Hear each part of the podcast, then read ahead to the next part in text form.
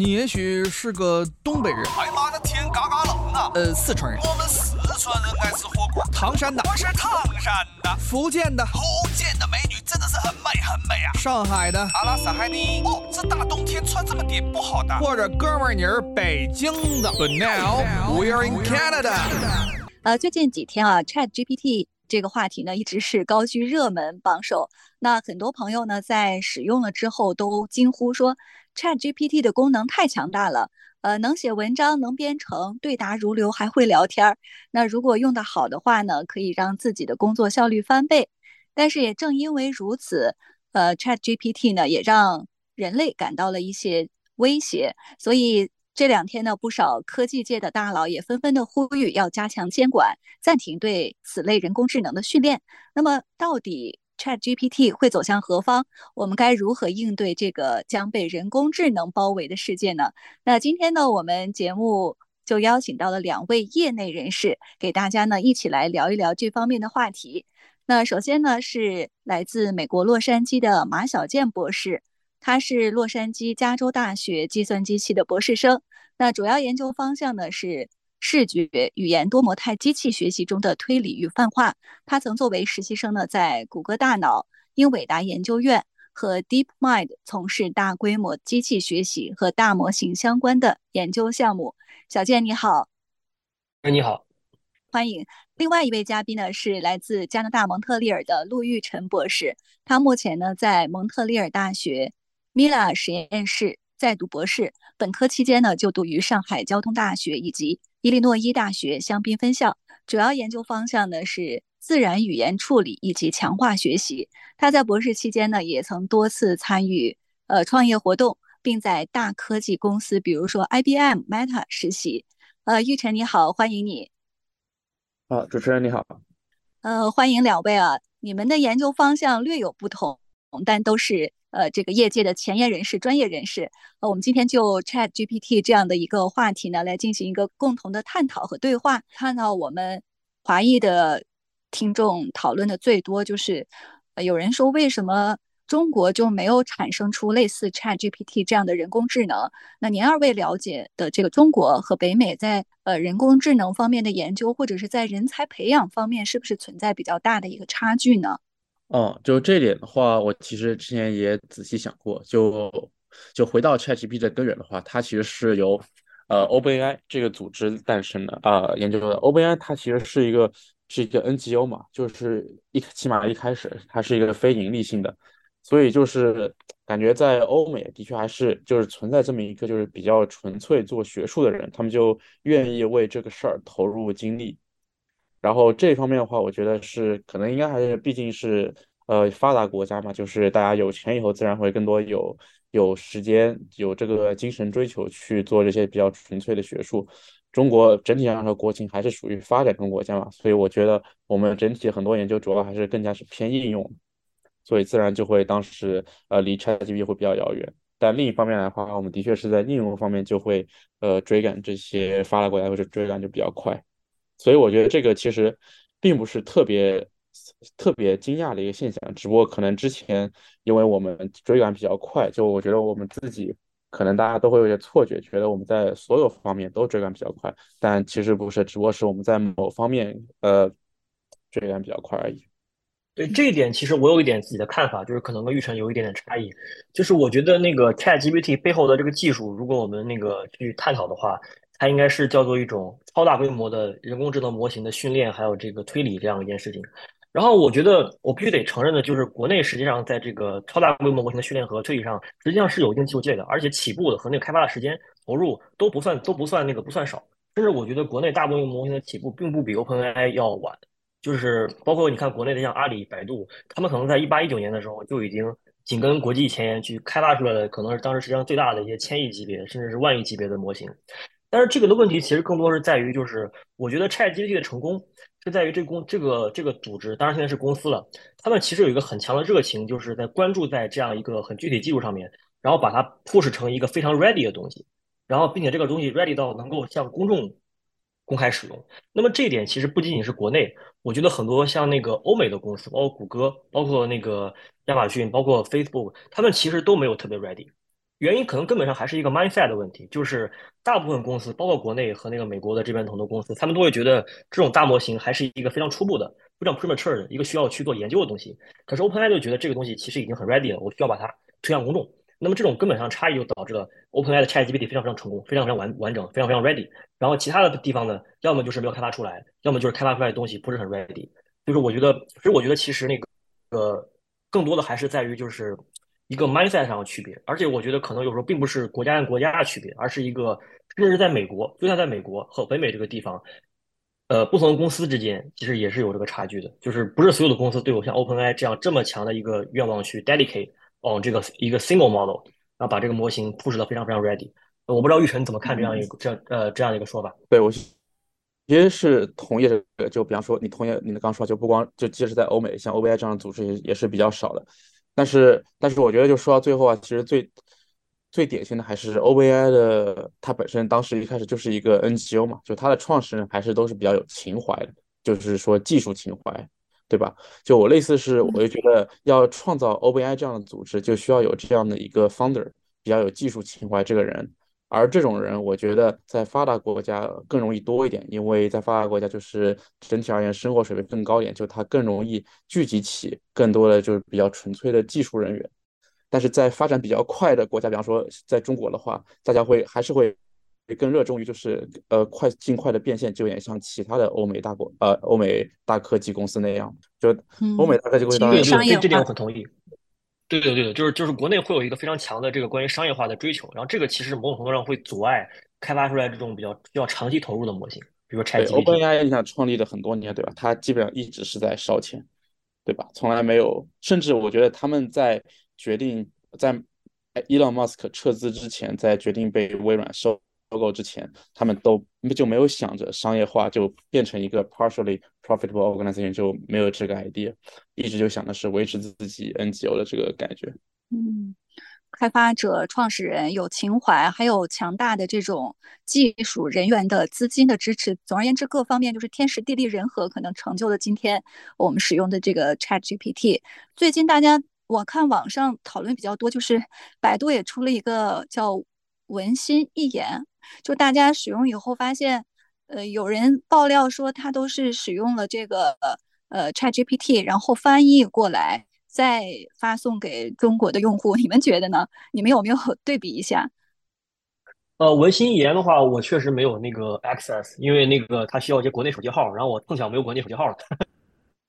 就注册不了这个账号。呃，但但但是那个，我其实觉得，呃，百度应该，我我我觉得这个事情应该是不太可能的，因为百度的技术实力应该是足够支持它去那个开发出来一个达到 OpenAI 百分之六七十，呃，百分之百我就不说了，因为这个可能世界上也没有几个地方能达到的。但是百分之六七十这样的水平的模型，我认为是没有任何问题的。但是我觉得，所以说这种现象就是所谓的这个中英文的差异呢，但这个事情是完全可以理解的，因为毕竟现在这个学术路线，包括百度他们这么多年研究的这个大模型的路线。都是基于英文的这样一个训练数据和这样的一个模型的方建构建方式，往中上迁移呢，有很多很多工作正在做，但是呢，它还是需要一个比较长期的努力，就是怎么能够收集出来这种高质量中文数据，然后怎么能够有高质量中文标注，所以说可能长期以来会有一个更好的结果。但是眼下出现这种所谓的他的行为更像是英文行为这样一件事儿，我觉得其实可以理解的。然后我也不会因为这个原因就认为他是那个抄袭了那个 ChatGPT，因为这个应该是不会，因为我觉得百度是有这个技术实力的。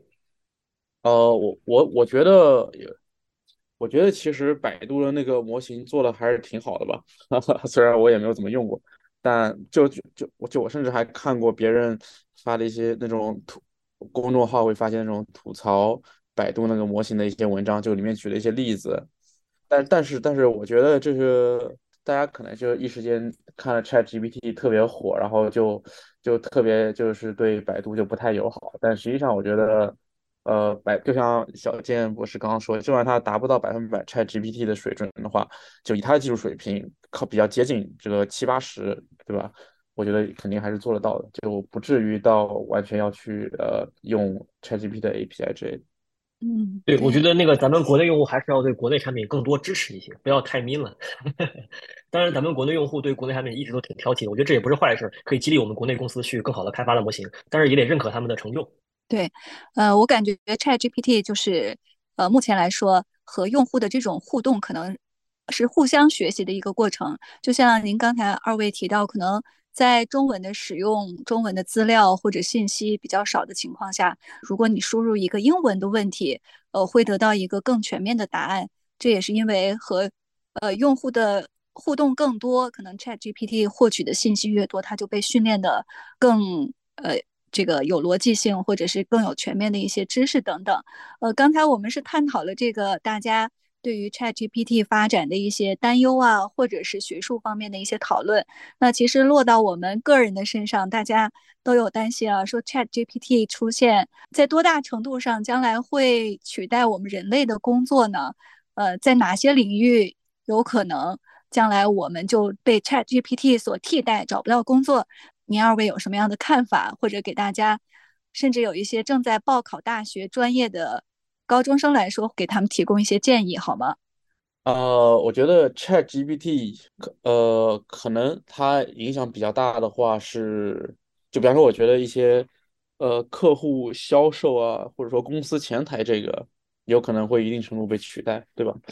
因为感觉这这都是一些比较基本的一些对话，但是我觉得还是凡是需要有一些呃专业深度的，或者有需要有一定。呃，经验或者知识储备的工种还是很难被取代。就比方说，即使程序员这个工种，虽然 ChatGPT 已经被证明了可以生成代码，但但你依然需要有人告诉 ChatGPT 需要生成什么样的代码，以及在这个位置为什么要需你现在需要这块代码把它填上去。就是它还是理解成 ChatGPT 是一个帮助提高你工作效率的东西，但是很多你这个工作的或者说专业的核心逻辑，还是目前还需要人来把控比较好。这里不光是一个能力的问题，同时也会有一些呃法律层面的东西，比方说做一些重要决策的时候，如果完全用机器来做决策的话，那么这个到时候如果出了一些事故，应该怎么样看？所以我觉得具体到各个行业的话，我觉得还是其实现在应该不用太担心会会占据那些呃大多数的专业，只要你是这个专业中能够做到你是专业中的一些比较有深度的呃耕耘者的话，对。对，根据刚刚玉成玉成说的，其实我可以补充一个点，就是我觉得除了那个你这工作它需要一个很强的背景知识，需要很复杂的这个问题求解能力之外，其实那个如果你的工作很需要创意的话，比如说你是这种 content creator 内容创作者，或或者是你是作家，你是编剧，你是这个画家，实际上也不用太担心，因为真正的创意这个事情，其实 AI 还是很难 capture 的，AI 最多就是在根据你的创意帮你做一些，帮你省掉一些。呃，不需要的那个时间去做绘画这样的事情，但是创意本身还是来的，还是来源于我们人类的，所以我觉得这个创业性工作其实也是不太容易被取代的，而且创意性工作其实也很有意思，对吧？它比很多这种重复性的工作要更有意思一些，所以说我也是呃觉得这个方向也是比较有前途的。嗯，对，所以可能目前 ChatGPT 取代的有希望取代是那些比较偏，就比较偏重复性的事务性工作，对吧？就重复性的体力劳动，其实 ChatGPT 肯定取代不了。但如果是重复性的，对对对对，对吧？重复性的那种事务工作，啊，那种那种，我觉得很有可能被取代。比方说，比方说就是说电话客服嘛，对吧？电话客服，他就我就觉得是很简，呃，或者某些场景下，他可能遇遇到了问题。都是呃比较类似的，其实现在已经有，即使不是 ChatGPT 的技术，也在尝试取代电话客服了。那有了 ChatGPT，肯定会加速这方面的一个，对吧？一个 process。嗯，对我这边甚至还有一个更加 wild 的一个，呃，那那个主持人，您您刚刚要说？没事，您说，您说。哦，对对，我其实跟我有有个更加 wild 的 gap，就是甚至不仅仅是重复性的，对于那种比较文档 heavy 型的，包括那种资料 heavy 型的这种工作，它也会它也会有一定被取代的可能性。嗯，比如说会计。会计其实它的很多工作有可能会被 ChatGPT 取代，因为它很多很大程度上就是，如果我我当然我的理解很片面啊，很可能就是说我需要从大量的文档里面去进行核对，进行一个这样的那个呃减减算这样一件事情。其实这个事情其实因为他们非常非常规非常非常规范化，那么这个事儿实际上是很容易被 ChatGPT 这样的一个模型所做的很好的。那就是说，简单来说，这种呃重复性的工作可能需要大量的这种规则的工作。呃，被取代的可能性更大一些。刚才二位提到，比如说像这个客服，呃，或者是一些初级的工作，比如说制作一些表格、会计，呃，这个做账等等，可能会被 ChatGPT 取代一部分。更担心的是，有一些呃，就是还算知识含量比较高的工作，比如像律师或者是医生，就是在我们印象当中都属于中产高收入的这种行业。呃，但是律师他有强大的这个法律条文或者数据支持，呃，那我们确实需要。呃，医生他也是有很多年的这种呃数据的积累或者医学知识。那单从这两个行业来说，是不是将来也有被取代的可能性？呃呃，我先，嗯，我觉得还是比较比较比较困难的，因为首先我刚刚回答里面有一点就是，我觉得就假设有能，就算我有能力真的取代了。呃，有能力真的当帮律师打官司，或者说像医生那样开手术，就是这些重这些比较关键领域啊行业，它的最终的一些 decision making，就是我觉得目前看来也是不太可能完全交给机器做，因为这里会有一个很深的一个伦理问题嘛，对吧？包括尤其是医生这种，万一如果出了医疗事故的话，而且这个 decision 又是机器做的，那么到底应该怎么样看判这个结果？所以我是觉得对。ChatGPT 出现对于对于这些呃行业来说的话，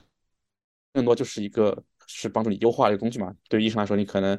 需要呃，你更更方便的查找医疗资料。然后对于一个律师的话，可能呃他读了你律所的之前的 case file，你要找类似的 case 的话，可能会更方便一点。我是这么理解的哈。是这样，是这样的。我觉得我很同意玉玉玉成的观点。然后我可以补充一个点，就是我可能对于律师不是很了解，但是我对医生跟程序员的职业还是比较了解的，因为我自己是程序员，然后我我母亲是医生，然后我感觉就是说，有时候大家对于人工智能能够取代某个特定职业的一个这样担忧呢，有可能其实是来源于大众，并不来源于这个职业本身。换句话说，就是可能这个这个担忧来自于对这个职业的一些误解和偏见。因为比如说，很多人觉得这个人工智能能取代程序员的工作，就是大家觉得程序员的工作就是写代码。就是写程序，其实并不尽然。一个专业程序员或专业的软件工程师，他的大部分时间其实在与人沟通、确定需求跟那个解决问题这个事情上面，或者是选择技术路线。真正编码时间其实是比较有限的。换句话说，就是说，如果我们有一个工具能够极极大的加速我们编码的过程的话，实际上它能够使得我们工作效率变得更高，而不是取代我们的工作。医生其实也一样，就是医生其实，呃，很很大程度上，一个专业的医生跟一个那个年轻医生，他的很大他们的一个。巨大的分野就在于他对于这个经验的掌握。那么有了 ChatGPT 加上之后，其实我们能够，你可以想象，就是你可以用一种更方便的方式去 query 一个非常大的经验库。那么这实际上只会缩小这个所谓的不同水平之间医生的差距。那么这个其实对于我们大众的来说是一个非常好的事情，而且这个事情本身也并不会导致医生这个职业消亡，因为最后最关键的，就像医生刚刚说的，最关键的决策还是由医生自己决定的。但是呢，有这样工具之后，我们能够缩小不同医生之间的差距。那么这其实是一个非常好的事情。嗯，对，就看大家怎么来利用这个人工智能，或者利用 ChatGPT 帮自己提高工作效率。呃，我们努力的方向就是成为这个每个行业的呃 top 的这个呃领导者或者无可替代者。同时，大家也可以向更高深的领域或者是有创意性的领域来继续发展。我想到一个问题，就是我们人类在做这个决定的时候。呃，刚才二位也提到说，ChatGPT 做的决定，那到底对不对呢？然后如果不对，它是不是要承担责任？谁来承担责任？呃，说到这个问题，那 ChatGPT 它有这么强大的数据或者信息支持，而我们人类在做决定的时候又有七情六欲，又可能会受到呃种种的影响。那这样看来，我反倒觉得 ChatGPT 给出的这个呃解决方案或者是答案，应该是更可信的吧？嗯，就是。对，但这个有的时候就是这样，就是首先得首先得看 ChatGPT 给出的东西是不是更可信，因为有的时候，比方说你在做一些决定的时候，那人的这个共情能力也是这个的确就是你说七情六欲，它其实不一定是个坏事嘛。比方说很多时候，就比方说回到医生这个职业，医生可能有一个其实也有一个呃 skill 技能，就是需要和病患的家属的一个沟通能力，这个其实是很重要的。所以我觉得。呃，对于 ChatGPT，所以所以我觉得，对，首先 ChatGPT 它做的选择并不一定是完全是最好的，它只不过是根据它已有的数据库，然后做出了最符合它数据库 pattern 的那一个决定而已。但是凡事都会还是会有 exception 的，对吧？那么到时候还是需要这个具体情况具体一遍。所以，所以我觉得不管怎么说，它的最出来的结论还是一个参考为主。嗯。对，我觉得玉成刚刚的观点说的非常的好，就是我们判断当一个模型或者是一个人做出的决策是好跟坏的时候，其实不能够通过一些非常孤立的因素，比如说他是否有感情，然后是否是基于情绪化的，然后是否是呃根据之前经验的或者这样，它是一个很综合的过程。所以其实不能单纯的因为 ChatGPT 它好像更加没有情感，就认为它的结果更可信。这个其实不太，我我个人认为是不太准确的一个一个的一个判断。有时候还是需要一些长期的交互，然后一个大量的使用，我们可能才能知道，就是说它的这个答案是否可信。当然，在这过程中呢，ChatGPT 也会有一些改进，就是我们当时也很乐见这件事情的发生。对，而且事实上，即使现在的 ChatGPT 也被发现会有出现很多呃 error case，就比方说它有时候会会出会在一些呃事实性的呃陈述上会做出一些非常基非常非常 very simple mistake，所以这些的话也是目前不能忽视的。所以呃，目前如果要用 ChatGPT 帮助进行决策的话，还是得就是仔细看看它的它的生成结果才行。嗯，没错没错，我觉得普通用户，我们最近我看到大家很多讨论，就是 Chat GPT，呃，横空出世之后啊，呃，很多人从一开始的这种惊艳、呃惊讶、呃赞叹，然后到中间阶段呢，就有所担忧，呃，担心担心 Chat GPT 会超过人类或者替代一些职业。那么到今天我跟二位进行的这番对话，也让我看到了很多的希望。呃，大家如何的善于使用 Chat GPT，让自己的工作效率更高？呃，这可能是未来我们努力的一个方向。呃，那不知不觉呢，这个一个小时快要过去了。呃，最后一个问题就是，可不可以给我们的听友提供一些，呃，在使用 Chat GPT 问问题的时候，会不会有一些技巧？因为我最近在使用这个 Chat GPT 四点零的时候，它有限制，他说每三个小时只能问二十五个 message，二十五个信息，所以我就想，我怎么样在这个二十五个呃信息之内把我的问题问到位，然后让他给我一个呃很好的答案。两位在使用的时候问问题的时候，呃，是不是也有一些技巧或者是呃策略，可不可以给我们分享一下？哦。我不知道他是怎么样。通常来说，我觉得限制，即使它限制了你相当于你提问的次数，但应该你在单次提问是可以包含多个问题，只要它只要你是只要是长度是它的限制之内的话，就比方说，我不知道它允许的最大问题，这个就是输入的行数是是多少，应该可以塞下不少。我看过他们，即使在 ChatGPT 的时候，你就可以在里面写一段小文章之类的，所以我觉得。还是即使只有二十五次的话，应该还可以问一下不少问题。一次多个问题，对，对，我觉得一次多个问题是一个很好的技巧。当然，其实还有个办法，就是可以用一些那种更加开放的一些平台，比如说像微软的小冰。如果我们有幸排到了它那个 waitlist 的话，它那个模型其实背后就是一个 ChatGPT 或者 GPT 四级别的，或者介于中间的一个这样级别的模型。然后那里面基本上是没有太多限制的，所以说我觉得也是种办法，可以去获得更多的这个 access。然后另外，其实关于如何问问题这个事儿的话，现在其实从 ChatGPT 到现在可能有好几个月了，互联网上有很多很多这种平台帮你去共享这种，就是你跟 ChatGPT 之间发生的有趣对话这样一些网站。比如说我知道一个叫做 ShareGPT，然后或者叫 ShareChatGPT 这样一个网站，上面就像一个论坛一样，大家就会分享自己跟 ChatGPT 的对话的一些经验。我觉得去那里看一看，应该也能看到很多有趣的一些个一些情况。虽然我觉得因为模型在进化，它里面很多 case 并不能百分之百被复现。但是我觉得也是一个参考，可以帮助我们去更好的呃把把握到这个模型的一个脉络这样的一件事情。甚至于我还看到一个网站叫 Prompt Base，就是它是一个类似一个在线的一个 market 一样的东西，就是你可以付钱让别人帮你试一些 prompt，你也可以付钱买一些 prompt，就别人给你一个这样的 example，就是说你用了我这样的 prompt，它可以会有这样的一个结果。那我这个 prompt 是卖大概两美元一美元一个，然后的话你可以跟我付钱，然后你来买我这个 prompt 来使用。我觉得这也是一种很有意思的商业模式。嗯，好的好的，谢谢二位给我们的这个建议。呃，大家也可以继续开发思路啊，分享一些使用 Chat GPT 的感受、呃技巧等等。刚才我也忘了提啊，就是两位目前所研究的领域是不是在一些商业化的使用方面，呃，两位也都在做一些努力，有没有一些新的方向？呃，雨辰，你之前是不是提到过，你们在将这个 Chat GPT 可以应用到，比如说？呃，这个 drive through 或者是呃点餐这方面，呃，这属于机密信息吗？可不可以跟我们分享？